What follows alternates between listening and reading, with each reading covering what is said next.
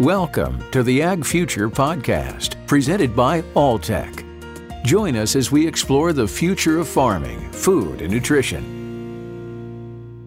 We're talking with Michael Woolsey, Senior Strategic Manager for Alltech China. He oversees regulatory affairs and strategic initiatives in Alltech's largest overseas market. Mr. Woolsey also manages market development activities in Mongolia and Myanmar.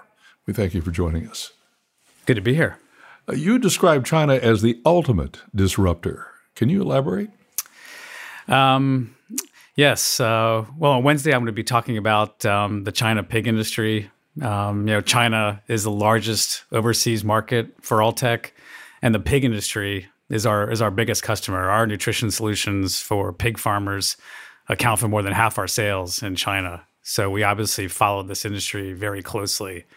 It's a massive industry. Um, their revenues were 160 billion dollars last year. The China pig industry, and uh, if you look at that, if um, if the China pig industry was a company, it would be number seven on the Fortune 500, larger than Ford, larger than GM, uh, larger than AT and T. And You look at the the grain that goes into pig farming in China. Um, it, uh, the amount of uh, farmland is, is, equivalent to the state of California. Um, so if you take every acre in California and and uh, to provide grain for uh, China's uh, uh, pig industry, um, it still wouldn't be enough. So um, there's some really exciting developments going on right now in the China pig industry. mainly, there's a massive shift going on, it started about 15 years ago from backyard and small scale farmers um, these are being replaced by modern, uh, large scale operations.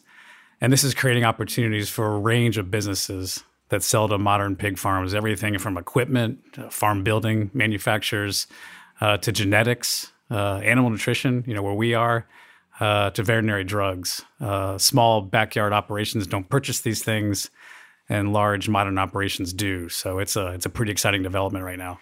So, uh, keeping with that context, Smithfield Foods was uh, acquired by a Chinese firm, WH Group, I believe it's called.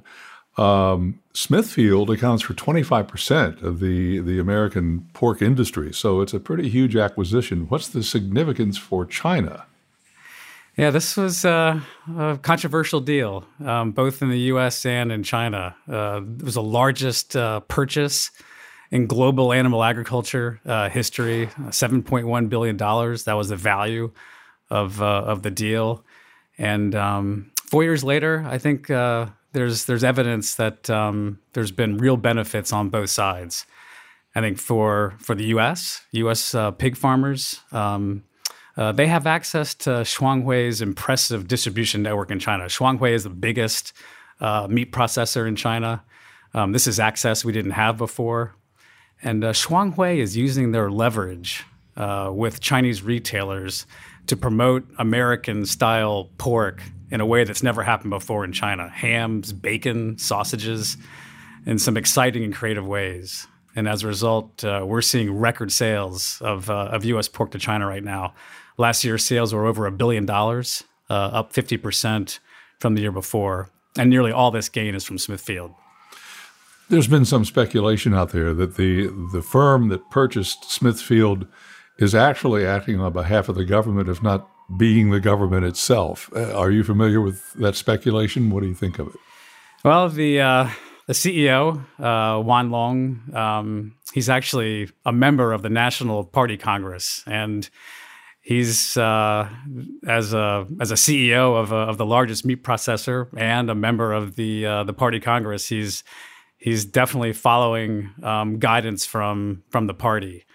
Um, it's interesting, you know. My my first position in China was uh, with the uh, the U.S. Embassy, the agriculture section, back in 2008. In my second year in Beijing, um, uh, Wan Long, the CEO of Shuanghui, he invited me to his uh, facility for the weekend and um, uh, to have dinner and um, uh, let me see his facility. And we talked about some of his challenges, and it was interesting. He said uh, he was concerned about the the pigs that he was buying on the open market. They don't own pig farms. Shuanghui didn't. And um, he was concerned about the inconsistent sizing, um, the uh, variance in the yields in his in the carcass, He was also really concerned about safety issues, veterinary drug residues and steroids. And so he was looking for a safe stream of pork. And so he asked me, um, would the US government be opposed to my buying a US pig farm? And I reported the, the policy that um, no, pig farming is not considered a matter of national security, and uh, that would be approved. I had no idea he was thinking of buying Smithfield at the time. And four years later, he, he purchased Smithfield. Um, but uh, no, there is um, direction from the party to, um, and all firms, large scale firms in China, are going in this direction. They're creating global brands. Um, you know, China has a, a, long history of manufacturing, but they they understand that the there's more returns in branding and in R and D. That that's where the real value is. And so the purchase uh, of Smithfield by Shuanghui um, is an attempt by you know the largest pork processor in China to capture some added value of a, a global brand. And there, there's more purchases on the way. It's interesting. I always thought barbecue was a matter of national security. um, China is already the number one animal feed producer, according to the annual Alltech Global Feed Survey, yet much more production is going to be required with that growing and demanding middle class.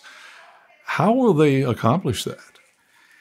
Well, that's an interesting question. Um, you know, going back to pig farming and um, the really this this massive shift, you know, away from backyard farming to modern scale operations, it's a development that China has to has to do. Um, as you mentioned, their farmland is limited, um, and they've got productivity issues. Um, you know, all throughout Chinese agriculture, uh, their yields and productivity are, you know, half or even less what you see in the West. The average number of piglets per sow per year is 15. In the West, you see, you know, upwards of 30 and more. Um, their corn yields are half what you see in the U.S. And so um, there's a lot of effort, um, a lot of uh, policies directed to modernizing Chinese agriculture, um, you know, bringing in best practices, um, to make sure there's a, there's an, a, a reliable supply of, of safe food for the Chinese. They they feel very strongly about um, self sufficiency. Um, they feel uncomfortable relying on foreign countries for too much of their food. Um, there's a lot of soybeans coming in, uh, quite a bit of pork, um, but again, they feel more comfortable if um, if the vast majority of the food that's consumed in China is produced in China, and they're they're making steps taking steps um, uh, to make sure that happens. I think when we think about China, we think about manufacturing. Um, but where, in the general scheme of things, the top priorities uh, with the Chinese government does agriculture figure? Agriculture is a critical industry um, for the party leadership. Again, um, self sufficiency is is critical. Um, they want to um, ensure a stable supply of um, particularly staple products, um, rice, uh, wheat, uh, corn, and pork is another staple. Um, you know, when when pork prices um, go up, um, people notice. It's it's the largest meat by far, sixty three pounds per person. Number two in China would be chicken at uh, twelve pounds per person um, per year, and so you know, ensuring a, a, stable supply of product is, is really important. And, and, what is the number one document? So every year, the party leadership they issue um, policy documents, um, and the first one they issue every year, the number one document um, outlines their their work plan for agriculture. It's indicative of the importance of agriculture to the party, but um, I found in my observations of uh, Chinese uh, agriculture policy making, um, that's more a, a, blueprint. The real work is in, in other um, regulatory initiatives, not the not the number one document. It's a broad blueprint. Yeah. Hmm. What importance do environmental and sustainability efforts have in China today? Is there a green revolution of sorts afoot? Very interesting um, development the last couple of years. Um, uh, this is an initiative of the uh, the administration under Xi Jinping. It started in 2013. Um, they've introduced new aggressive measures for um, water emissions uh, for uh, livestock farming. They've created um, large zones, particularly in South China, that ban pig farming near sensitive wetlands, the, the, Chinese watershed, also pig farms near uh, residential areas. These are being closed down. And it's accelerating the trend that um, I referred to earlier the smaller farms being closed down, being replaced by bigger farms, these new environmental, these tough measures. Um, those farms are closing down. The new ones that are opening up are inland and um, they're mostly again large scale modern operations um, truly massive operations some of these a million pigs and more um, so um, again the environmental measures are tough there's um, uh, tough standards for minerals uh, copper and zinc and um, a lot of operators are turning to Alltech for our organic minerals to help them cope with these tough emission standards what you just described is a very definition of disruption, I would say. That's right. And um, Alltech is right in the middle of it, working with our, our customers to help them meet these requirements. There's been a significant focus by the uh, Chinese government on mineral waste from animal feed. Can you tell us a little bit more about that? Yeah, it's um, again, it's uh, it's a part of this uh, these new environmental initiatives um, where there, there's some new standards um, for mineral content and emissions from livestock operations. And uh, if an operator, if an auditor comes out and finds that the mineral levels are above the standard, they don't issue an environmental permit. They can't operate. And so, um, again, um, we're seeing a real spike in our organic mineral sales, um, uh, largely due to these uh, environmental initiatives the Chinese are actually they're taking additional steps. Um, there's a draft measure to um, reduce the amount of minerals allowed in finished feed, uh, copper and zinc. They're bringing their levels down to uh, what we see in the EU for copper, for instance, 25 ppm, um, which is uh, a significant reduction from where they are today at 150. It's pretty remarkable. Are Chinese producers facing an increasingly regulated sector, and how are they dealing with that if they are? Well, Chinese agriculture has always been heavily regulated. Um, but, uh, you know, in China, oftentimes um, the key is what regulations are implemented. Um, so you have lots of regulations, and some are implemented and some are not. Um, the environmental rules are are being implemented in a way they weren't before. It's a tough environment for for Chinese operations. And how about representing an American company within that regulatory environment? Does that have its challenges as well? You know, it's interesting.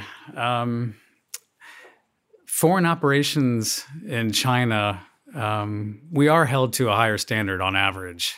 Um, when regulations come out, they tend to enforce those on foreign operations before local operations, and it's become a it's a bilateral um, issue between the U.S. and China, uh, and this is um, in tandem with a new Made in China um, initiative where they're um, carving out um, in some sectors it hasn't uh, impacted agriculture yet, but uh, in other areas like semiconductors, telecoms um, uh, equipment, services. They're introducing policies to make it difficult for multinationals to operate and to make sure that the Chinese companies uh, win out. It's a worrying trend for foreign operations in China. This uh, burgeoning middle class, with its burgeoning demand coming along with that, um, is that creating opportunities for exports from other countries, including the United States?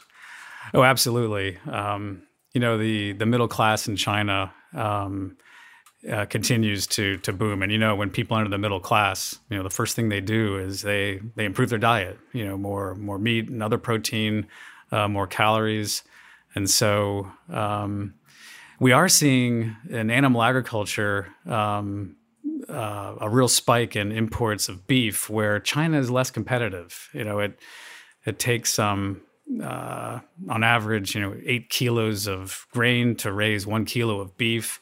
Grain prices are higher in China than in other countries, and so um, beef from Australia, from the U.S. Um, you know, the U.S. Uh, has been blocked uh, from entering China through official channels because of uh, BSE, and um, some there's some movements um, very recently. We'll be we'll have official access um, this summer. Um, so a lot of beef is coming in from Australia and from the U.S. after they open the market. Um, dairy is another big um, uh, item. Uh, a lot of lot of dairy products coming in from uh, New Zealand, Australia, the EU. Um, infant formula is uh, a four billion dollar market for overseas uh, operations, and so yes, the growing middle class is creating opportunities for for companies around the world. Course, the, the, the Chinese leadership has to think about domestic issues first, but does China have a future larger role in in the global food market? You know, China is an export powerhouse in you know a number of sectors, but agriculture is not one of them. It's it's not really a focus right now because um, they're mostly concerned about ensuring again a sufficient supply of food for Chinese people. Um, they've actually had export restraints on their ag products in the past. Um, it's not really a focus to export. It, it, well, there are some exceptions, um, but um, yeah, it's uh, they want to make sure they got enough for Chinese consumers. China first. China first. Uh, you also focus on uh, the emerging markets of East Asia, Mongolia, Myanmar. What can we expect to see happening in those countries? Well, yeah, these are um, the two newest markets uh, for Alltech, um, and they're very different. Mongolia, um, it's a it's a small market. There's only three million consumers. Um, a middle class of only you know less than a million. Um, but it's there's a small emerging um, modern layer and pig sector that's creating some opportunities for us. Um, long term, uh, I think what's uh, really exciting potentially for Mongolia is uh, exporting beef um, to um, East Asia, the 1.5 billion consumers in East Asia. right now, they're prohibited from exporting because of animal disease uh, concerns. They have uh, foot and mouth disease. But Mongolia sees the opportunities, and they've created a plan that was accepted by the World OIE, the Organization for um, Animal Health. Uh, the plan was accepted. They just need to implement it. It takes resources, but maybe in two or three years, they'll have their beef approved. It could be a billion dollar item for them in the first year. They have um, some natural advantages, a lot of uh, grassland uh, for raising beef animals. Um, so um, I think long term, that's that's probably the most exciting uh, potential opportunity. Uh, Myanmar, a very different market, uh, much larger, 50 million consumers. Um, of course, the political reforms in the last year have been a real catalyst for us. U.S. Um, uh, trade sanctions were lifted last year uh, uh, due to the election of Ms. Suu Kyi. Um, and um, you, you, it's it's it's an exciting time to be in Myanmar right now. Um, you know, they had 40 years of military rule. Um, uh, Suu Kyi won with uh, 98% uh, support. Uh, imagine what the U.S. could do with 98% uh, support for the president. Um, it's an exciting time in Myanmar.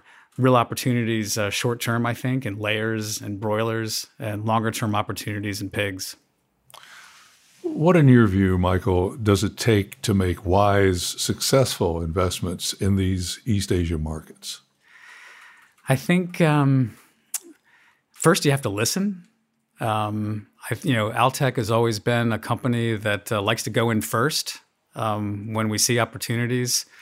Um, and I tell you, the uh, the reception that we're getting in both places um, operations are, are eager to talk with us. You know, they've got um, challenges. Um, they want to hear about best practices um, from overseas, and so you know, listening to their um, um, their challenges and uh, you know, building relationships for the long term. I think that's what's key. You know, not expecting the quick return. You know, being there for the long term. You know, people appreciate that. How does China's disruption and these emerging Asian markets, how does all that affect the average consumer's dinner table? There's an exciting development related to um, the Shuanghui purchase of Smithfield. um, you know, uh, Shuanghui, um, their their objective, their goal is to increase the um, the amount of chilled meats that they're selling. Right now, um, thirty only thirty percent of uh, Shuanghui's uh, meat sales are chilled. The seventy percent, it's the traditional uh, marketing channels of warm carcass that's uh, that's cut up and sold in wet markets. The margins are obviously a lot lower.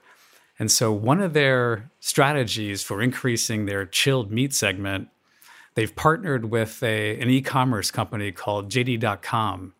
Um, that uh, this company is doing some exciting things. Um, they're creating a, a cold chain system, a warehouse and distribution cold chain system from the warehouse to the customer um, selling fresh chilled foods, including packaged meats. Smithfield, Shuanghui, as, uh, as they have a strategic cooperation agreement to sell um, packaged Smithfield meats uh, through JD.com. And um, so if a, if a customer in the morning decides they want to have uh, hot dogs from Smithfield um, for dinner that night, they bring out their cell phone, dial up JD.com, uh, order the hot dogs, and uh, the truck shows up later that afternoon, um, chilled um, uh, distribution the entire way to the consumer's door, and um, so it's a it's a superior product. It's what co- consumers want. Uh, it's an exciting development. It's pretty amazing. I guess it's not beyond imagination that someday a drone will show up. Oh, what about your work? Do you enjoy the most? Well, in China, there's every day there's a new challenge. Um, you know, it's interesting when I uh, um, my last tour in the Foreign Service was was Beijing, and uh, when that tour was over in 2011, um, I had a choice to return to Washington or retire from the Foreign Service and do something else and stay in China, and that was that was an easy decision. And so I, I stayed in China. It's, it's there's just so much going on in agriculture in China. Um, it's a challenging market, but again, a lot of opportunities. And um, and Alltech, uh, you know, um, we're a part of this uh, this revolution in animal agriculture in China, and so it's very exciting. Michael Woolsey, Senior Strategic Manager for Alltech China. We thank you for joining us. Thanks. Thank you for listening. To hear other conversations with many of the featured speakers at one, the Alltech Ideas Conference, visit ideas.alltech.com. Access is free after signing up. Thanks for listening to another episode of the Ag Future Podcast, presented by Alltech. For show notes and more episodes, visit alltech.com forward slash ag future.